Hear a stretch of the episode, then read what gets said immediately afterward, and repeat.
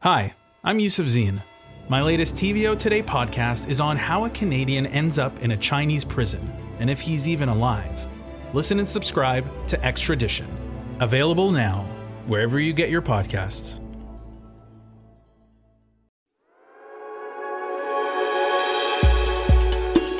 My name is Abdurrahman Malik. I'm canvassing the world for the most interesting people to hear about their journeys, their work, and what it means to be alive in the world today. And perhaps nobody has captured that experience of being alive better than the 13th century Persian poet and Sufi mystic Jalaluddin Rumi in his poem, The Guest House. This being human is a guest house. Every morning, a new arrival. A joy, a depression, a meanness. Some momentary awareness comes as an unexpected visitor. Welcome and entertain them all.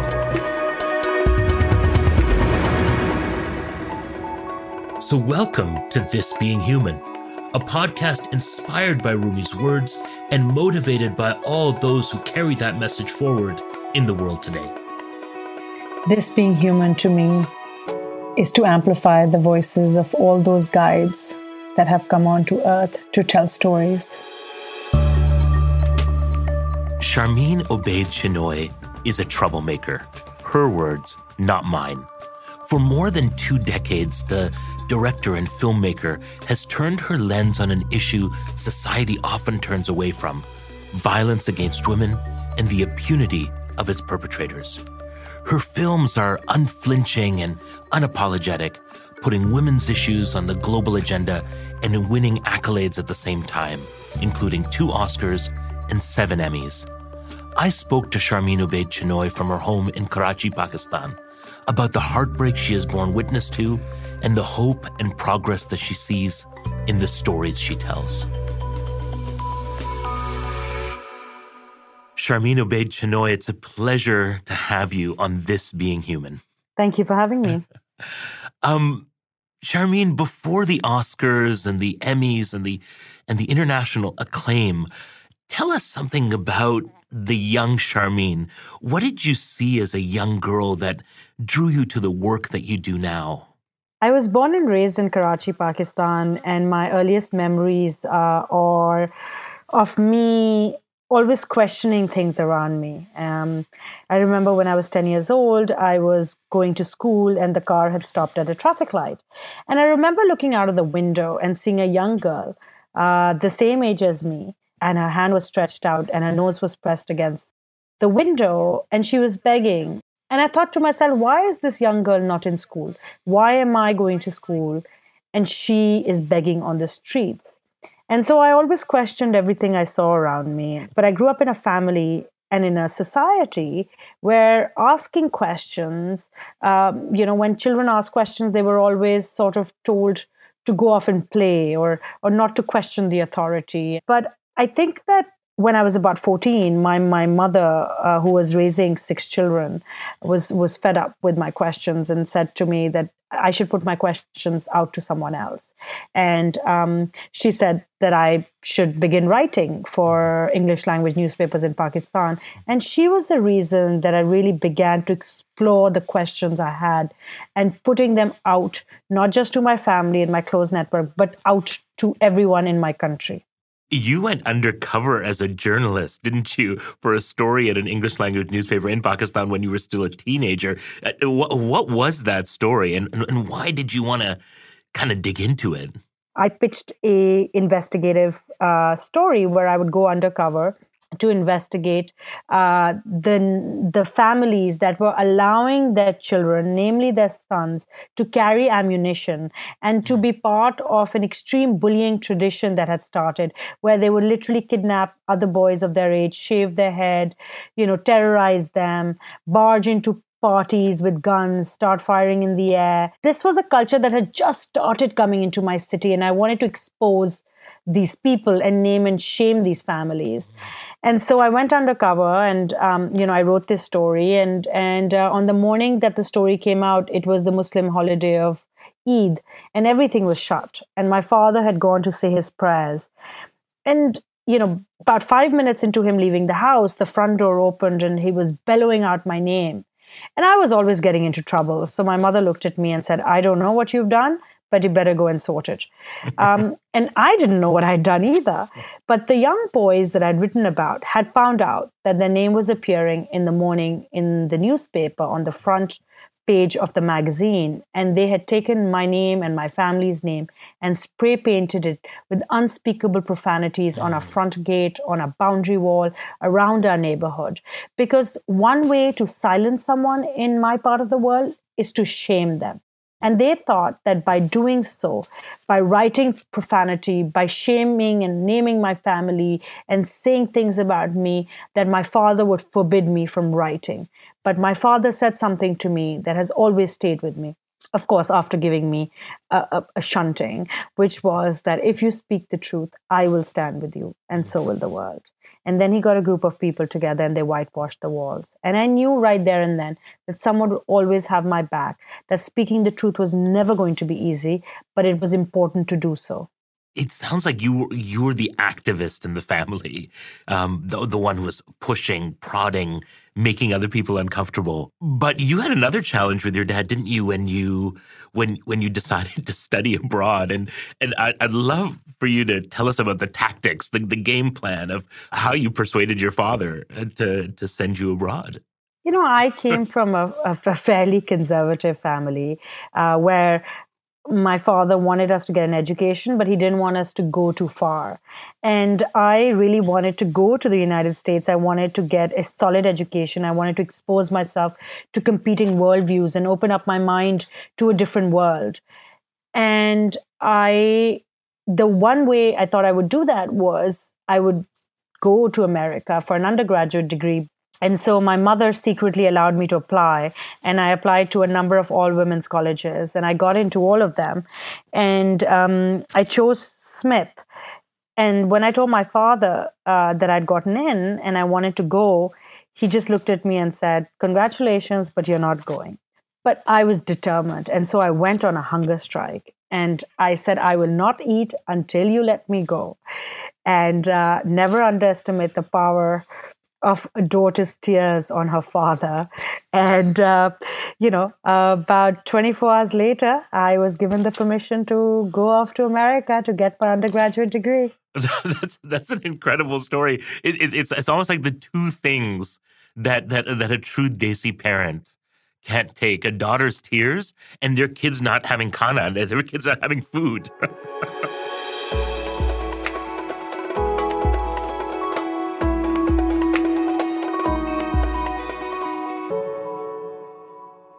you get to Smith, um, and and you're exploring storytelling. What what makes you choose to pick up the camera as the means of storytelling? So I was doing a lot of print writing. I was writing all through college. I was freelancing for different newspapers, and then when I was a senior at Smith College, 9 11 happened.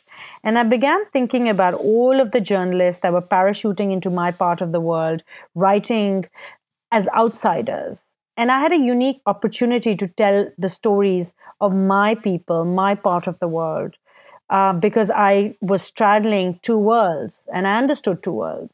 And so I thought about doing something visual because I didn't think that the words I was writing were resonating with the audiences uh, that were unfamiliar with my part of the world.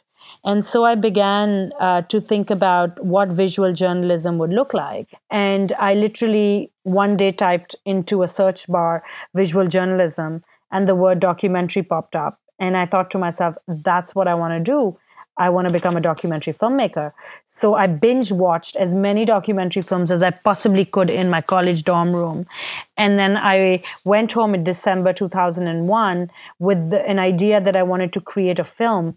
And um, the first thing that hit me was the sheer number of Afghan refugee children that had flooded the streets of Karachi because the war had begun in Afghanistan and parents were sending their children to safety. And as I began to look at the coverage of the war, the thing that was missing was the voices of the youngest victims of war, the refugee children. And so I interviewed uh, a lot of them and I took their photographs. Um, I didn't know how to operate a camera, and so I, just did audio recordings and I took photographs. Sharmeen's lack of experience with a camera didn't dissuade her. After coming back to the United States, she wrote a proposal that she sent to 80 American organizations, asking them to fund her to go back to Pakistan to make a film. She was only 21 at the time and full of hope that her proposal would be met with success. When the rejections started to pile up, she turned her attention a little closer to home, to her own Smith College, asking if they would back her instead. They agreed, and with their support, she took it a step further. And right about that time, uh, after I had uh, secured that funding, I, I, wrote to the president of New York Times Television, and New York Times had set up a television unit. And I sent uh, an email, unsolicited email, and I got a response um, saying that uh, send me a proposal, and I did. And then I got a response to that email 15 minutes later saying, Can you come to New York? So I bought my first suit and I got on an Amtrak train and I walked into the New York Times and I pitched to a number of the people in the editorial board, and the New York Times funded and trained me. And um, that's how my career in filmmaking began. Since then, Sharmeen Obaid Chinoy has made her career telling the stories of women and girls, their trials, tribulations, and triumphs. And they're not easy stories to tell. Honor killing under the Pakistani law should be treated as a murder, and the case should be prosecuted in the court of law as any murder case. Her 2015 documentary, The Girl in the River, told the story of a 19 year old named Saba who survived getting shot by her uncle and father and the pressure she was under to forgive them so that they wouldn't face jail time. Her 2012 film, Saving Face, told the stories of the women who survived acid attacks and their quest to get reconstructive surgeries to help rebuild their lives. The films are impossible to watch without feeling angry, and that's exactly what Sharmeen wants. Anger has driven my work. I say I have a barometer of anger, and I choose my topics based on that barometer. I think it's very important to hold up a mirror to society and to search for the truth. And in the kind of societies we live in, it is extremely hard to be a truth teller. And I often say that I'm not here to win a popularity contest. I'm not here to be loved. I'm here to be free.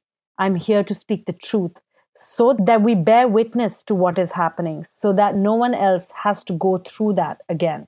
There's been a cost to Sharmeen Obaid Chinoy for being the one holding up that mirror to society. I have received threats. I have been on the receiving end of vicious campaigns. People would much rather hide things under the carpet than address them. And I'm reminded of my grandfather, whose stories I grew up listening. And my family migrated from India into Pakistan with a notion that they were going to create a country that was equitable for men and women, that respected minorities, that um, was free and open. And all of the sacrifices they made were for that vision, that society. But that is not the country that I opened up my eyes in. That is not the country I grew up in. And that is not what I saw around me. And so I was always propelled to seek that country that my grandparents had set out to found. And so, whenever there is blowback, I'm always reminded and why it's important to fight for that vision. Was it difficult to find that vision as you explored and dug into these the, the, these stories? Yes, it is extremely difficult to hold up that mirror to society and to find that Pakistan that the founders wanted to create but that doesn't mean it doesn't exist. It exists in pockets across the country where my work has taken me to small towns and villages, to cities where, far from the glare of the headlines and the razzmatazz, there are men and women committed to creating change, where they're risking their lives every single day so that there could be education and healthcare and the children around them could be free of abuse. And those are the stories those are the ordinary men and women that give me hope that there is a better tomorrow coming and this fight is worth fighting. When you explore issues, as you say, that are often swept under the rug, papered over, like violence against women, um, how did you contend with, with the reluctance of women to come forward and share their stories as, as much as you wanted to bear witness to what was happening? None of the women I have ever met have been reluctant to tell their stories. These women are braver than any women I have met. अल्लाह ताला इनके हाथ में से मौत नहीं थी लिखी इन्होंने मारने की कोशिश की लेकिन नहीं थी लिखी है लेकिन फिर भी बच गए हैं The young girl who I was interviewing, she was the one directing me as opposed to me directing her. She was telling me who I should speak to, where I should go, what I should do. And she made a very poignant note very early on that make sure my storytelling reaches everybody because I don't want what has happened to me to happen to any other woman. And they want to tell their stories because they are so convinced that by telling their stories, they will be able to create some sort of change. And they have. People don't look at issues differently because of me. They look at issues differently because these women have been brave enough to tell their stories. Another one of your films, Sharmeen, The Peacekeepers, is a, this intimate chronicle of a group of Bengali Muslim women who go on a year long peacekeeping mission in Haiti. And, and despite the pressure of their, their husbands and children and lack of training and the risk of being a politically fraught position, they go into this incredibly difficult country in this incredibly difficult scenario. What, what drew you to those women? The Bangladeshi women that we filmed were the world's first all women, all Muslim peacekeeping unit. And we wanted to show that Muslim women are not just victims.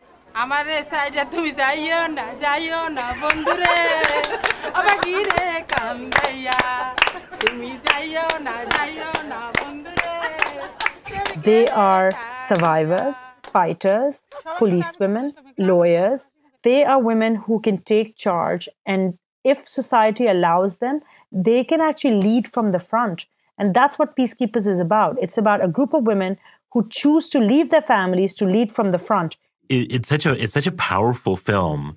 And and i think what what's really particularly moving about it is is the intimate eye that you as a filmmaker take um, to their journey and I wonder how challenging it was to to film that year-long journey, which takes us from the intimacy of their homes and families in Bangladesh to their training and then to the streets of Haiti where where they're on where they're on duty. It it it felt like this this remarkable access that you had to them. And I I wonder how challenging that was to get that kind of access and that closeness. In the women we found humility. We found an eagerness to tell their stories we also found that it's not always easy to leave your family and your husband and go off halfway across the world to serve your country. And these women allowed us access into their homes, into their inner sanctums, gave us access to their children, hmm. uh, gave us access to their husbands um, and to their lives, both in Bangladesh while they were away and in Haiti. They placed an incredible degree of trust in you, Sharmeen. I think the trust comes from embracing people. Uh, you have to put yourself in the shoes of the people you make films about.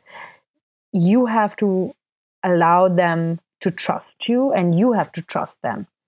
In my more than two decades of filmmaking, I have found that if you gain trust, people tell you things that they have never told anyone. Sometimes things they've never even admitted to themselves. And that's the power of storytelling. The subjects of your film, the women and men whose stories you chronicle, tell us about the times when they've seen the finished work for the first time. When we uh, screened Saving Face, uh, which is a film about acid violence to Zakia, who uh, had been fighting uh, to send her husband, who had thrown acid on her face, to jail, she could not stop crying because she saw in our film the struggle of her life and her successes. And she left the screening holding her head up high and saying that it had made her feel stronger and more empowered. I wondered if Sharmeen had ever felt conflicted about the story she told, if she wondered about the real impact, or if they're veering into voyeurism. I wanted to know about some of the tough questions she asked herself about her work. A few years ago, I began to think about the films I was making. Who was watching these films? Why am I creating these films? And I began to think about dissemination it's not just important to create films, it's important to make sure that you disseminate them so that people across the world in communities where they need to watch it the most have access to it. And so in Pakistan, I built the country's first mobile cinema that travels from village to village, town to town, screening films, not just my own, but other filmmakers as well, taking films into communities who would never have access to them to offer a competing worldview to them to make them think about the world as a different place, to force them to ask questions not just about themselves, but about their society, their country, their leadership. And we've been doing this for the last four years now, traveling to over 400 locations across the country, sometimes in areas which have no electricity, no power, where children have never seen television, and setting up a mobile cinema that rolls in, stops, and as the sun sets, it lights up the night sky with films that children should watch and adults should watch and men should watch and women should watch. And in many communities, we have been stopped because we introduce ideas that people are uncomfortable with. But after negotiations and lengthy conversations, we're allowed in. And in many other communities, we are welcomed again and again and again.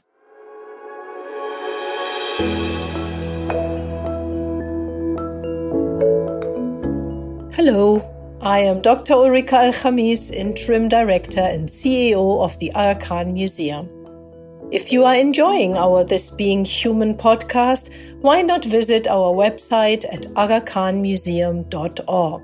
Here you will find a treasure trove of digital connections and online resources related to the arts and achievements of the Muslim world from historical artifacts and thought provoking exhibitions to a wide range of educational materials and contemporary living arts performances. All of this is made possible through the vision and the dedication of Prince Amyn Aga Khan and His Highness the Aga Khan himself to encourage an appreciation of the cultural threads that bind us all together. Again, our website is agakhanmuseum.org. And now, back to this being human.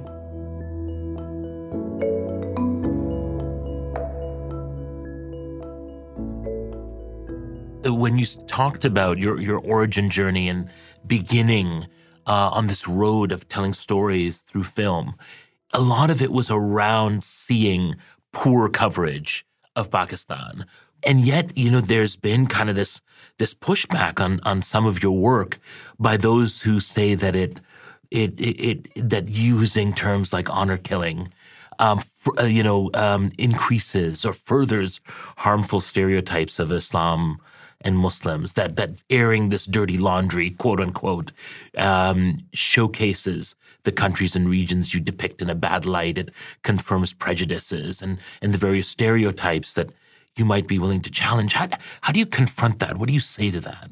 Well, I'm a social justice documentary filmmaker. I'm not Pakistan's PR agent. And social justice documentary filmmakers shed light in areas where they're meant to be. I create films to start difficult conversations and to push legislations.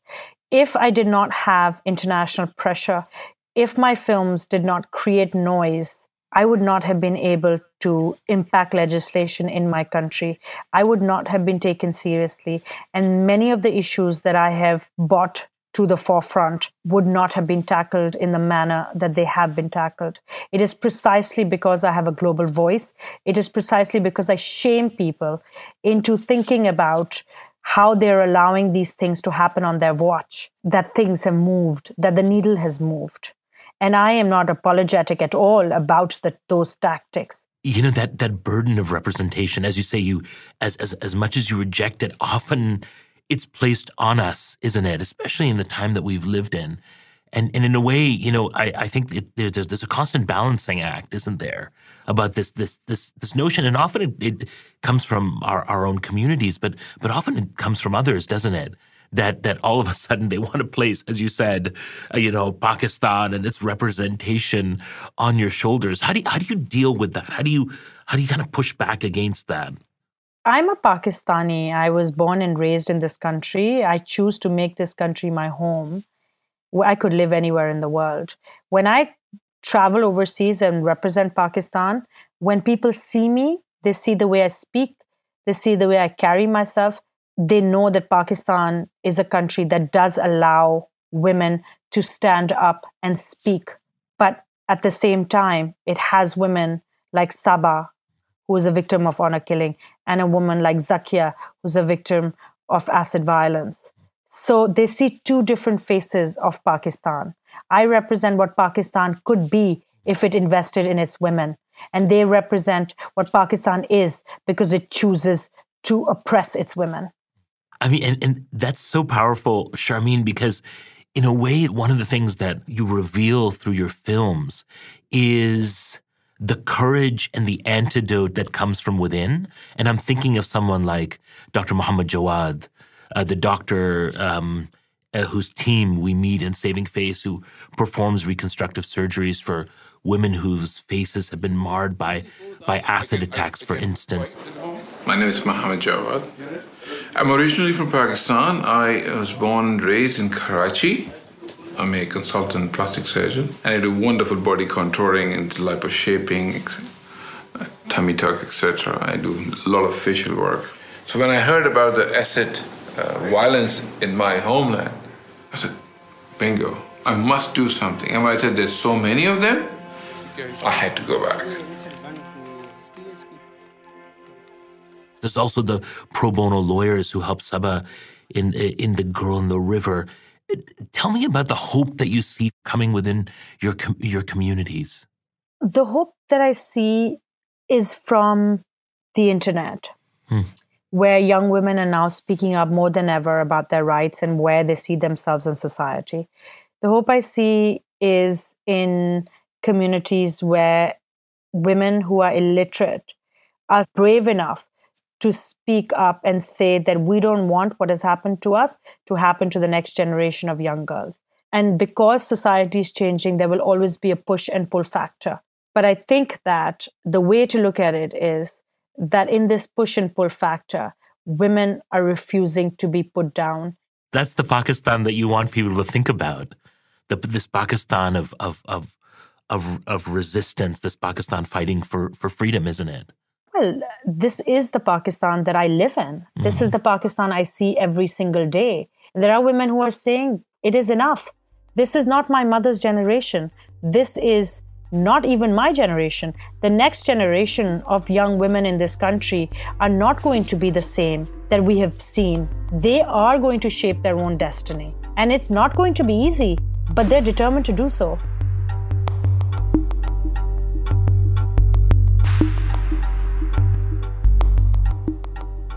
Against this backdrop of hardship and controversy, Sharmeen Obaid Chinoy has found blockbuster international success.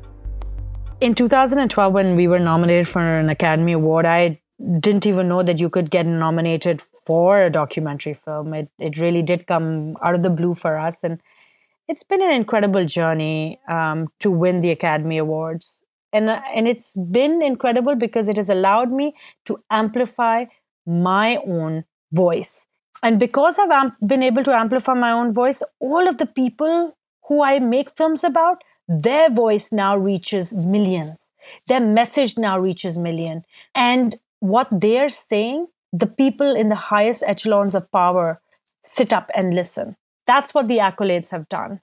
How, so, so you win the academy award in 2012 then again in 2016 you get an oscar for a girl in the river there are very few people who've won two academy awards so it would be remiss of me not to ask you what happens to you when you when you win it a second time? Oh, you try and win it the third time. I love it. I mean, you know, there are there are. Uh, I think it's important to continue to tell the stories you want to tell. And um, if the craft is celebrated, if the stories that you're telling resonate with people, then there's no greater reward for a filmmaker. Where, where do you keep your Oscars and your Emmys?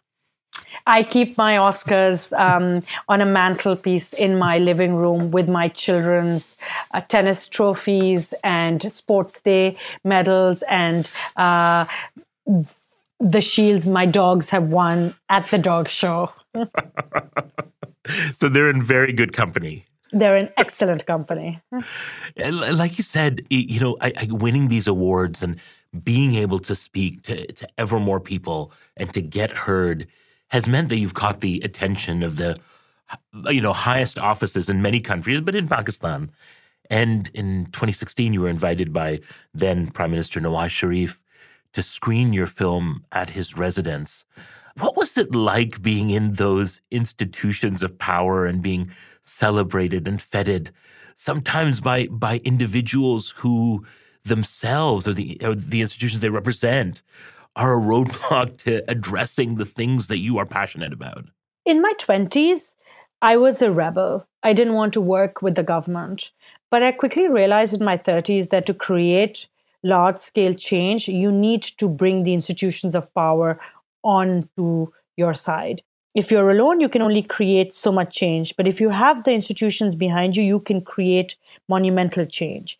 And so it was important to have the Prime Minister of Pakistan view a girl in the river and say that there is no honor in honor killing and be on the front lines of creating change so that institution would realize that the government is serious about ensuring that no more women are killed in the name of honor so while there are people who think that this work should not be done, that it brings shame to the country, I am proud to say that there are people who do push and champion my work as well.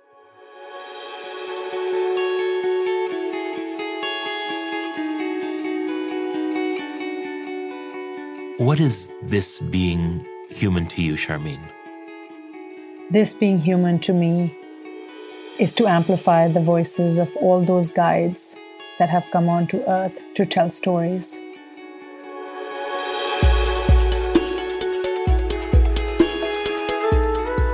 Sharmeen Obaid Chinoy, uh, thank you. It's it's it's just been such a pleasure and honor speaking to you on this being human. Thank you.